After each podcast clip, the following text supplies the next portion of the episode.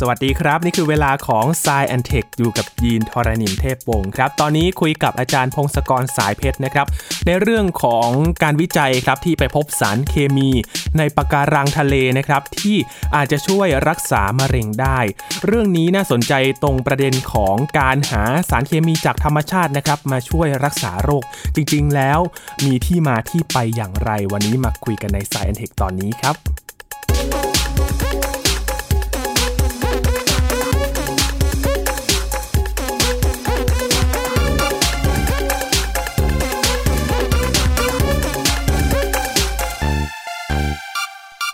มนุษย์เราเนี่ยพยายามจะหาหนทางมาช่วยดูแลรักษาสุขภาพเราหลายทางด้วยกันนะครับ พยายามคิดค้นยาที่เป็นสารเคมีที่มาจากหลายแหล่งด้วยกันครับหนึ่งในนั้นก็คือมาจากธรรมชาตินะครับ ไม่ว่าจะเป็นพืชหรือสัตว์ก็ตาม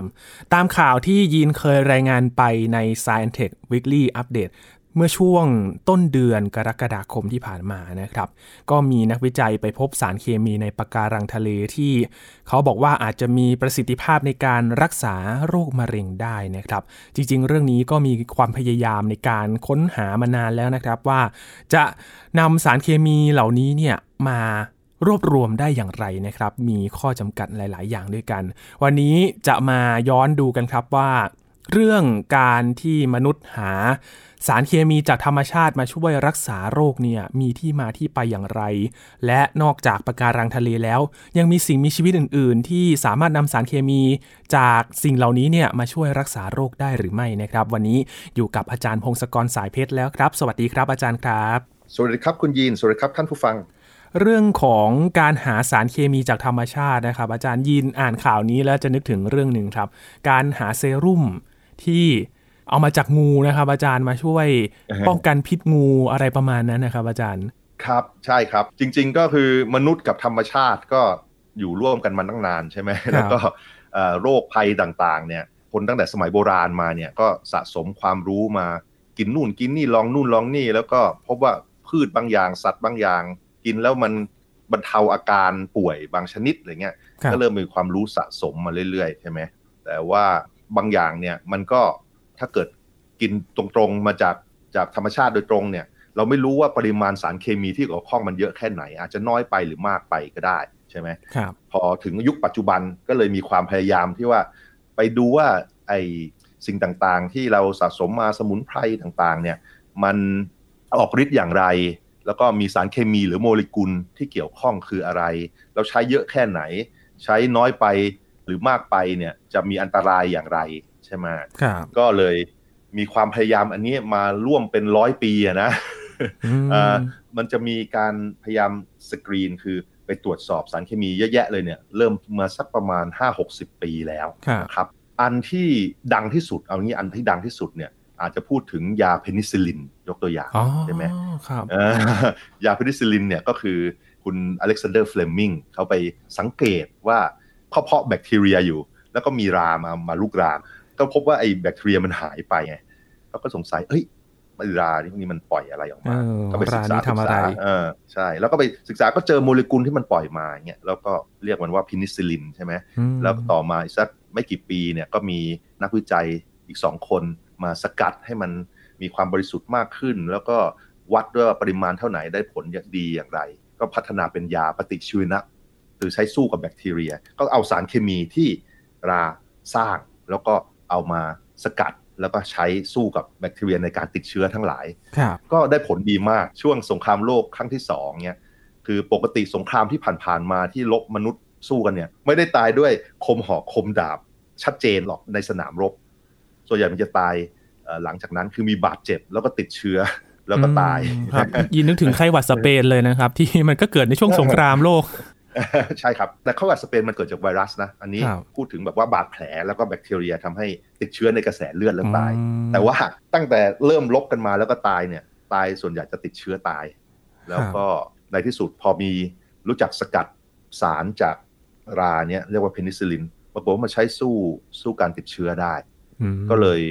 เริ่มเป็นการสกัดยาจากธรรมชาติแบบเป็นเรื่องเป็นราว รู้ว่ามันควรจะใช้ปริมาณเท่าไหร่ โมเลกุลที่เกี่ยวข้องคืออะไร นี่ก็เริ่มเมื่อประมาณสงครามโลกครั้งที่สองก็หลายสิบปีแล้วเกือบเกือบร้อยปีแล้วนะแปดสิบปีได้โอ้นะครับครับ อันนี้ก็เป็นอันแรก แล้วหลังจากนั้นพอมายุค 60 อะไรเงี้ยหลังสงครามโลกก็เลยมีการวิจัยกันใหญ่ ว่าเออนอกจากไอราตัวนี้แล้วเนี่ยสิ่งมีชีวิตอื่นๆ มันสร้างสารเคมีอะไรหว่าที่น่าสนใจบ้าง คนเขาก็ไปไปดูเปลือกไม้ ใบไม้ แล้วก็เห็ดราแบคทีเรียมันสู้กันเองยังไงอืมแล้วก็ดูสารเคมี เป็นพันเป็นหมื่นเลยนะโอ้เพื่อมาทดลอง ซึ่งครับส่วนใหญ่มันก็ไม่เจออะไรเท่าไหร่ใช่ไหมแต่ว่ามันก็เจอบางอันที่บอกว่าน่าสนใจ เดี๋ยวจะเล่าอีกทีทีหลังก็แล้วกันว่ามันเจออะไรนะครับเรียกว่าแต่ว่าลองผิดลองถูกมาหลายทางแล้วเหมือนกัน ใช่ครับใช่ลองผิดลองถูกมานานมาก แล้วก็เอ่อมีไอตัวที่น่าสนใจเยอะนะ แต่ว่าที่ผ่านๆมาเดี๋ยวบางทีมันก็มีปัญหาหลาย ๆ อย่าง เช่น สกัดไม่ได้ครับปริมาณน้อย ไม่รู้จะทำยังไงในข่าวที่ดังๆเนี่ยที่เพิ่งออกมาเนี่ยที่ข่าวที่ว่านักวิจัย พบว่ามีสารเคมีที่ประการลังผลิต แล้วก็ไอสารเคมีนี้อาจจะต่อสู้กับมะเร็งได้ไอสิ่งที่เขาค้นพบนี่ก็คือ วิธีที่จะอาจจะผลิตสารเคมีนี้ออกมาเยอะๆให้ได้นะครับอืมครับจริง ๆ ที่บอกว่าสารเคมีนี่มันยับยั้งมะเร็งได้เนี่ยมันจริงมันมีการค้นพบมาตั้ง 20 กว่าปีแล้วเกือบเกือบ30ปีแล้วครับไอสารเคมีเนี่ยชื่อว่า eleutherobin eleutherobin เนี่ย เมื่อสักประมาณเกือบเกือบ30ปี พบก็จากการสกรีนพวกนี้แหละจากการไปดูเต็มไปหมดเลยเนี่ย พบว่าตัวเนี้ยมันทำให้เซลล์เติบโตไม่ได้ แบ่งเซลล์ปุ๊บแล้วเซลล์ตายเพราะฉะนั้นก็เหมาะกับการต่อสู้กับเซลล์ที่แบบว่าแบ่งตัวบ่อยๆ เช่นเซลล์มะเร็ง ก็เลยเป็นโมเลกุลที่น่าสนใจที่พบแถวแถวๆปะการัง แต่ว่าปัญหาก็คือ เอ๊ะปะการังมันสร้างในตัวนี้หรือเปล่า หรือว่าสิ่งมีชีวิตรอบๆปะการังมันสร้าง เพราะว่าจริง ๆ แล้วเนี่ย อ้ปะการังเนี่ยมันเหมือนกับระบบนิเวศขนาดใหญ่ ที่มีสิ่งชีวิตอีกเยอะแยะเต็มไปหมดอยู่แถวนั้น มันเหมือนป่าเลยล่ะ แล้วก็มีแบคทีเรียหลาย ๆ ประเภท แบคทีเรียอาจจะเป็นพันเป็นหมื่นเป็นล้านประเภทก็ได้อยู่แถวๆนั้น ซึ่งเรายังไม่ได้สำรวจได้ครบนะครับ ส่วนใหญ่ก็มันก็ดำรงชีวิตของมันไป บางอันก็มีประโยชน์กับปะการังบางอันก็มีโทษกับปะการัง เพราะฉะนั้นมันอาจจะพูดคุยแล้วก็พอมันอยู่กันรวมๆกันเนี่ยมันก็มีการส่งสัญญาณเคมีกันไปหมดปล่อยโมเลกุลประเภทต่างๆเต็มไปหมดเลย มันมีเหมือนกับมีสงครามมีการซื้อขายแลกเปลี่ยนกันเหมือนเป็นเมืองเป็นจังหวัดเป็นประเทศเหมือนโลกเลยนะไอ้ตรงนั้นนะอืมระบบนิเวศแถวนั้นนะครับนะคือแทนที่แต่ละตัวเล็ก ๆ คือมนุษย์ใช่ไหมไอ้ตัวเล็กๆ คือพวกแบคทีเรียและสิ่งมีชีวิตเล็ก ๆ ที่เรามองไม่เห็นนั่นแหละ มันก็พูดคุยกันเต็มไปหมด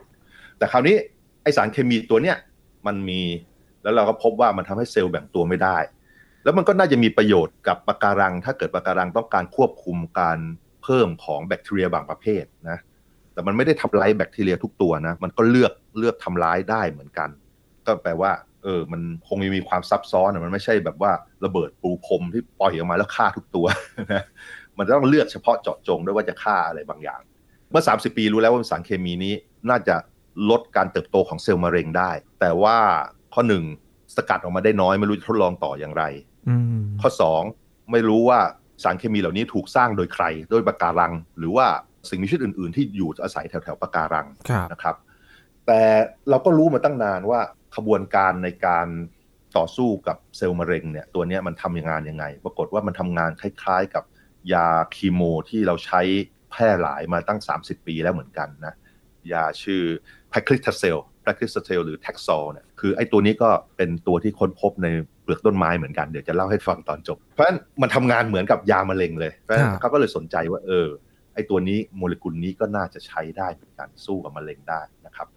โอเคเปเปอร์ใหม่วันนี้จาก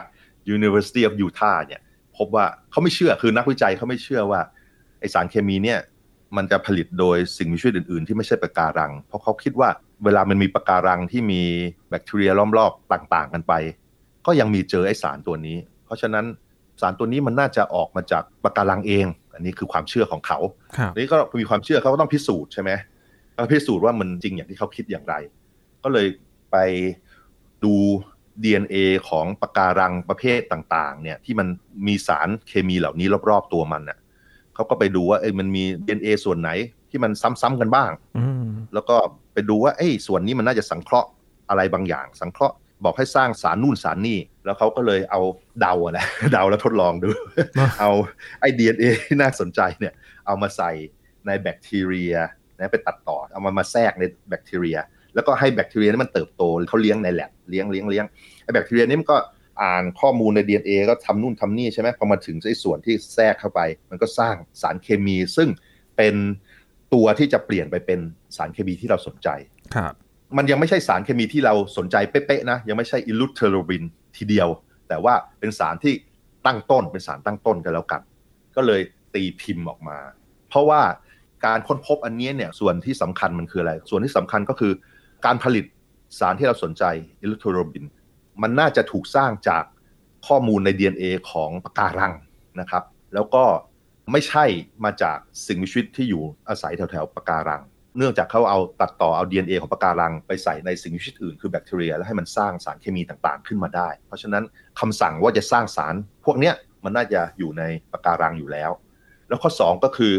ถ้าเรารู้อย่างนี้เนี่ยเราก็จะไปสืบค้นเพิ่มเติมว่าขั้นตอนโดยละเอียดเนี่ยที่บอกว่าจะสร้างสารเคมีที่เกี่ยวข้องเนี่ยมันอยู่ในปะการังส่วนไหนบ้าง DNA ในปะการังส่วนไหนบ้าง อันนี้คือต้องวิจัยต่อนะครับ เพราะว่าอันนี้มันแค่ผลิตสารตั้งต้นขึ้นมาไอ้ส่วนอื่นๆ ที่จะเปลี่ยนนู่นเปลี่ยนนี่ให้กลายไปเป็นไอสารเคมีที่น่าจะสู้กับมะเร็งได้ก็ต้องศึกษาเพิ่ม แต่ว่าอันนี้ก็คือเป็นสิ่งซึ่งเขาเรียกว่ามีแววมีแวว เรารู้แล้วว่าโอเค มันต้องเกี่ยวข้องกับปะการังแน่ๆละแล้วก็มีวิธีผลิตเยอะๆได้นะโดยการเอา DNA ของปะการังมามาเลี้ยงในในแบคทีเรียที่ผลิตของให้ได้ครับนะนั่นคือสิ่งที่เขาตีพิมพ์ออกมา แต่ว่าพาดหัวข่าวบางทีมันก็เกินเลยไปนะใช่ไหมนำไปก่อนแล้วบว่าพบพบยารักษามะเร็งใช่แล้วมันก็พาดหัวข่าวเร็วไปหน่อยครับว่าอุ้ยเจอรักษารักษามะเร็งในปะการังอะไรเงี้ยจริงๆเนี่ยเรารู้อยู่แล้วว่าปะการังมันสร้างสารเคมีบางอย่างที่น่าสนใจ แต่ว่า ผลิตเยอะๆยังไม่เป็น เราผลิตเยอะๆไม่เป็นอืมแล้วก็เอ่อตอนนี้มันอาจจะมีวิธีที่ผลิตเยอะๆ โดยการเอา DNA จากปะการังมาใส่ในโรงงานของเราโรงงานเราทำจากแบคทีเรียนั่นเอง แล้วมันก็จะสร้างสารตั้งต้นที่จะไปเปลี่ยนเป็นสารที่ต่อสู้มะเร็งได้นะครับ ก็ต้องรอดูต่อไปนะ คิดว่าเดี๋ยวก็คงมีงานวิจัยเพิ่มเติมมาเรื่อยๆ ในปี 2 ปีเนี่ยไปเรื่อยๆ คงจะมีรายละเอียดเพิ่มขึ้นเรื่อยๆ ว่าจะผลิตอย่างไร แล้วสารที่ได้เนี่ยมันดีกว่า ยาคีโมที่เราใช้อยู่อย่างไรครับนะครับ มันก็ต้องรอดูอีกสักพักหนึ่งนะการที่ไปเจอสารเคมีในธรรมชาติ เปรียบเทียบกับสารเคมีที่มีการประกอบสร้างเองเนี่ยครับครับผลข้างเคียงมันจะมีความเหมือนหรือว่าความต่างกันยังไงบ้างครับอาจารย์ คือจริง ๆ เราไม่สามารถแยกแยกว่าผลข้างเคียงมันต่างกันอย่างไร โดยดูเฉพาะว่ามันมาจากธรรมชาติ หรือว่าสังเคราะห์ขึ้นมานะครับครับเพราะว่า คือตอนจบมันคือโมเลกุลทั้งนั้นเลยนะอืมแต่ว่าในกรณีนี้ในกรณีเฉพาะอันเนี้ยเนี่ย eleutherobin เนี่ยมันเป็นสารเคมีซึ่งน่าจะดูดซึมผ่านการกินได้ คือเขาหวังว่าถ้าเกิดโมเลกุลนี้ผลิตได้เยอะๆ แล้วก็ทดลองแล้ว แล้วมันต่อสู้มะเร็งได้ดีเนี่ย มันก็อาจจะเป็นการดูดซับที่ง่าย ๆ ผ่านการกิน อาจจะทำเป็นเมล็ดเป็นเม็ดยาได้ แทนที่จะต้องฉีดต้องอะไร เนื่องจากมันถูกย่อยง่าย ๆ มันถูกย่อยโดย อะไรระบบการกินของสัตว์ต่างๆ ได้ อันนี้ก็เลยคาดว่าวิธีที่จะใช้ยาอาจจะต่างไปนะครับ แต่ว่าไอ้ผลข้างเคียงต่างๆเนี่ยมันก็ต้องไปศึกษาอยู่ดี เราต้องเช็คดูก่อนว่ายาพวกนี้โมเลกุลเหล่านี้ปริมาณเยอะแค่ไหนจะมีประโยชน์ เยอะแค่ไหนจะเป็นโทษ อันนี้ต้องไปศึกษา อันนี้มันเลยเป็นสิ่งซึ่งสำคัญมาก เวลาเราไปเอาสมุนไพรต่างๆ มากินมานะสมุนไพรต่างๆเนี่ย ข้อดีมันก็มีแหละ แต่ข้อเสียคือเราไม่รู้ปริมาณโดสที่เหมาะสม ปริมาณความเข้มข้นของโมเลกุลต่างๆ ที่เหมาะสม มันถึงจะต้องศึกษาเพิ่มเติม แล้วก็ควบคุมโดสให้ได้นะครับ ไม่งั้นพอโดสผิดมันมีมีผลข้างเคียงแน่นอนอะนะแม้แต่น้ำเองเนี่ยถ้าเราดื่มน้ำเยอะเกินไป เราก็ตายได้นะครับอืมนะร่างกายรับไม่ไหวใช่ไหมครับใช่ไม่ร่างกายรับไม่ไหว หัวใจวายอะคือกินน้ำเยอะไปแล้วไม่ปัสสาวะเนี่ยหัวใจวายได้คิดดูอืมเพราะฉะนั้น ของทุกอย่าง มันควรมีความพอดีของมัน ใช่ใช่พยายามพอดีของมัน ต้องศึกษาเพิ่มทุกอันนะครับครับ แล้วก็เออยาที่เราใช้อยู่ปัจจุบันเนี่ยประมาณ 6-7%นะจะเป็นการสกัดสารจากพืชจากสัตว์โดยตรงเลยนะครับ ยาส่วนใหญ่มันเกิดจากการสังเคราะห์โดยการแบบว่าพยายามเขาเรียกว่า combinatorial chemistry คือเอาโมเลกุลมาต่อ ๆ กันตุ๊บๆๆๆหลาย ๆ แบบ แล้วดูว่ามันน่าจะไปทำนู่นทำนี่อะไรไงได้ แล้วก็ไปครับทดลองทดลองทดลอง ก็คือทดลองโมเลกุลเป็นล้านแบบอะอืม สกรีนไปเรื่อยๆเรื่อยๆ แล้วดูว่าอันไหนมันมีผลอะไรบางอย่าง คือตอนแรกก็ทดลองดูก่อนว่า เออ มันใส่สู้กับเซลล์ประเภทต่างๆ แล้วมันสู้กับมะเร็งได้ไหม ถ้าเกิดมันมีผลกับมะเร็งก็มาทดสอบกับสัตว์ดูในหนูในอะไร ดูว่า เอ๊ะมันมีโทษหรือเปล่า แล้วก็มันรักษามะเร็งในหนูได้ไหม แล้วต่อมาก็ทดลองกับคนจำนวนน้อยใช่ไหม ถ้าเกิดยังผ่านอีกก็คนจำนวนมากขึ้น แล้วก็ผ่านอีกก็มากขึ้นไปอีก ดูว่าผลข้างเคียงเป็นอยังไงอะไร ซึ่งกว่าจะผ่านขั้นตอนต่างๆ เหล่านี้เนี่ยโอกาสที่จะเจอสารที่มันใช้ได้ผลเป็นยาจริงๆเนี่ยมันลดไปเยอะมันอาจจะหนึ่งในร้อยอะไรอย่างเงี้ยมันต้องสกรีนเต็มไปหมดโมเลกุลเป็นร้อยอันกว่าจะมียาสักอันหนึ่งอย่างเงี้ยหรืออาจจะน้อยกว่านั้นด้วยซ้ำเพราะฉะนั้นมันก็เลยเจอแค่ไม่ไม่เยอะนานๆทีจะเจอยานะครับ ยาต่างๆที่ดัง ๆ ที่เราใช้เนี่ย ก็อย่างที่พนิซิลินที่พูดไปแล้ว คือยาปฏิชีวนะใช่ไหมครับอีกอันก็คือยาแอสไพรินที่ลดไข้อย่างเงี้ยนะเออ มันอยู่ในพืชหลาย ๆ ชนิดนะครับ ในปัจจุบันเนี่ยในยุคใหม่เนี่ยก็คือเจอในต้นหลิว หรือต้นวิโลนะไม่มีกรดซาลิซิลิกนี่คือตัวแอสไพรินตัวโมเลกุลที่เกี่ยวข้อง คนรู้สึกว่าเคี้ยวใบหรือเคี้ยวเปลือกพืชหลาย ๆ ชนิดเนี่ยมันลดไข้เนี่ยมาเจอกันนานแล้วเป็นพันปีแล้ว แล้วก็เมื่อสัก 200 กว่าปีที่แล้ว พบว่า เปลือกต้นหลิวต้น willow เนี่ยพอมาเคี้ยวเคี้ยวมันลดไข้ได้ ต่อมาหลายสิบปีก็เลยมีการสกัดออกมา สกัดว่าโอเค โมเลกุลที่เกี่ยวข้องคืออะไร เจอว่ากรดซาลิซิลิกเนี่ยเป็นตัวที่ออกฤทธิ์แล้วก็มาทำยาในที่สุดก็ทำให้มันบริสุทธิ์ แล้วก็อยู่ในรูปแบบที่กินแล้วก็ย่อยได้อะไรเงี้ยก็ทำการทดลองอีกนานเลย แล้วในที่สุดหลังจาก เวลาเป็นพันปี เราก็ได้ยาเป็นเม็ดเรียกว่าแอสไพรินกินแล้วลดไข้ได้ใช่ไหมหรือว่าควินินอย่างเงี้ยยาที่แบบใช้สู้กับมาลาเรียอย่างเงี้ยควินินมันก็มาจากเปลือกต้นไม้เปลือกต้นไม้ซิงโคนาอย่างเงี้ยเขาก็พบว่าคนสมัยโบราณก็เคี้ยวเปลือกเคี้ยวอะไรนี่มันก็ลดไข้อะไรเงี้ยก็ไปสนใจก็ต้องไปสกัดอยู่ดีว่าไอ้ไอ้ลดไข้นี่มันเกิดจากโมเลกุลอะไรหวาแล้วก็ไปหาหาหาสกัดโดยใช้เวลาหลายสิบปีกว่าจะรู้ แล้วก็ในที่สุดก็ ดึงออกมาได้ว่ามันคือโมเลกุลประเภทนี้ประเภทนี้ แล้วก็ใช้กินลดไข้ในว่าต่อสู้กับพวกมาลาเรียอะไรต่างๆ ได้อันอีกอันหนึ่งที่มีปัญหามากเลยตอนนี้ก็คือสารประกอบจากฝิ่นทั้งหลาย หรือเรียกว่า opiate เนี่ย opiate นี่คือทำมาจากโอเปียมจากต้นฝิ่นนะจากดอกฝิ่นนะพบว่ามันช่วยลดปวดอะแก้ปวดทั้งหลายเลยนะ ถ้าเกิดใช้ในปริมาณน้อยๆ เมื่อก่อนเป็นสมุนไพรเคี้ยวๆนิดๆหน่อยๆ มันก็ลดแก้ปวด แต่ว่า พอมาสกัดมาเป็นยาที่เข้มข้นนะก็เริ่มต้นเป็นมอร์ฟีนอย่างเงี้ย เพื่อฉีดแล้วหายปวดแล้วง่วงง่วงนอน แก้อาการนอนไม่หลับด้วย ปรากฏว่ามันได้ผลดีมาก คือมันแก้ปวดได้ดีมาก แล้วก็นอนหลับดีมาก แต่ว่ามันมีผลข้างเคียงคือเสพติดเสพติด แล้วก็เขาก็พยายามดัดแปลงอะไรต่างจากมอร์ฟีนเป็นโคเดอีนเป็นเมทาโดนเป็นเฮโรอีนอย่างเงี้ยคือทุกอันเนี่ย ได้ผลดีในการแก้ปวดมาก แต่ว่าไม่มีอันไหนเลยที่ไม่เสพติด แล้วก็ ถึงตอนนี้ก็ยังไม่รู้จะแก้ยังไง ที่อเมริกาเนี่ยมันมี 30 ปีที่ผ่านมานะเขามีการพยายามสร้างสารสังเคราะห์ที่คล้ายๆ เนี่ยแหละ พยายามมาเรียนแบบ บางอันก็คิดว่าเป็นยาแก้ปวดที่ได้ดี แต่บอกว่าทุกอันเสพติดหมดเลย แล้วก็ในประเทศอเมริกาเลยมีคนตายจากการใช้ยาแก้ปวดทั้งนี้เยอะมากเป็นล้านคนนะที่ผ่านมาหลายสิบปี ตอนนี้ก็ยังไม่รู้จะแก้ยังไง ต้องใช้ยาแก้ยายาแก้ปวดแบบอื่นไป แต่ว่ามันก็มีคนไปดูพิษของหอยบางประเภท คือก็มีเนี่ยคือคือดูโมเลกุลที่หอยที่มันปล่อยออกมา ที่แบบไปหอยมันจะไปจิ้มปลาแล้วก็ปล่อยพิษใส่ปลาหอยมีพิษด้วยเหรอครับอาจารย์ มีใช่ใช่อันนี้พิษ อันนี้ก็คือแบบว่าเอาไอ้พิษอันนั้นน่ะแล้วรู้สึกว่ามันแก้ปวดได้เหมือนกันนะ แล้วก็กำลังกำลังวิจัยอยู่ ดูว่าไอ้พิษตัวนี้จะมาสกัดต่างๆ แล้วมันจะใช้ได้ผลดีไหมแล้วมัน แทนในยาแก้ปวดต่างๆ พวกนี้ได้ไหมนะครับ อีกอันที่ดังๆ และนี้ก็คืออันที่ผมอยากจะพูดถึงก็คือยาเคมีที่เป็นมาตรฐานใช้มาเป็น 10 ปีแล้วนะครับ อันนี้ก็ชื่อว่า paclitaxel paclitaxel หรือ Taxol เนี่ยปรากฏว่ามันอยู่ในต้นสนต้นสนแปซิฟิกเกิดจากการสกรีนสารเคมีโดยความบังเอิญเมื่อหลายสิบปีที่แล้วนั่นแหละนะครับ ก็พบว่า เออ มันมีสารในต้นสนเนี่ยนะ ซึ่งเป็นโมเลกุลขนาดใหญ่นะถูกตั้งชื่อว่า Taxol เนี่ย ตั้งชื่อตามต้นสนพันธุ์ที่เจอเนี่ย ปรากฏว่ามันทำให้เซลล์มะเร็งเติบโตไม่ได้ แบ่งเซลล์ไม่ได้ ใช้เวลาเป็น 10 ปีหลังจากนั้นว่ามันออกฤทธิ์อย่างไร ก็พบว่ามันออกฤทธิ์โดยการว่ามันทำให้สิ่งที่อยู่ในเซลล์เขาเรียกว่าไอ้ท่อ microtubule เนี่ยที่บอกว่ามันขยับไปขยับมาเพื่อทำให้เซลล์มันขยับตัวแล้วก็แบ่งเป็นก้อนเป็นชิ้นอะไรได้เนี่ย มันจับตัวกันไปหมดกลายเป็นก้อนแล้วมันก็เลยไม่ทำงาน เพราะฉะนั้นเซลล์ที่พยายามแบ่งตัว พอเจอไอสารเคมีนี้ไปปุ๊บมันแบ่งไม่ได้ มันแยกไม่ได้แล้วมันก็ตายใช่ไหมอันนี้ก็เป็นขบวนการที่น่าสนใจมากพอค้นพบขบวนการนี้พอใส่เข้าไปในเซลล์มะเร็งแล้วเซลล์มะเร็งไม่แบ่งตัว ก็เลยมาทดลองในสัตว์ทั้งหลายในหนู พอในหนูใช้งานได้ผล ก็ไม่อันตรายก็ทดลองกับคนจำนวนน้อยก่อน แล้วก็ไม่มีอันตรายเท่าไหร่แต่ยังมีผลข้างเคียงนะผลข้างเคียงก็แบบพวกคีโมนั่นแหละคือ ผมร่วงได้ แล้วก็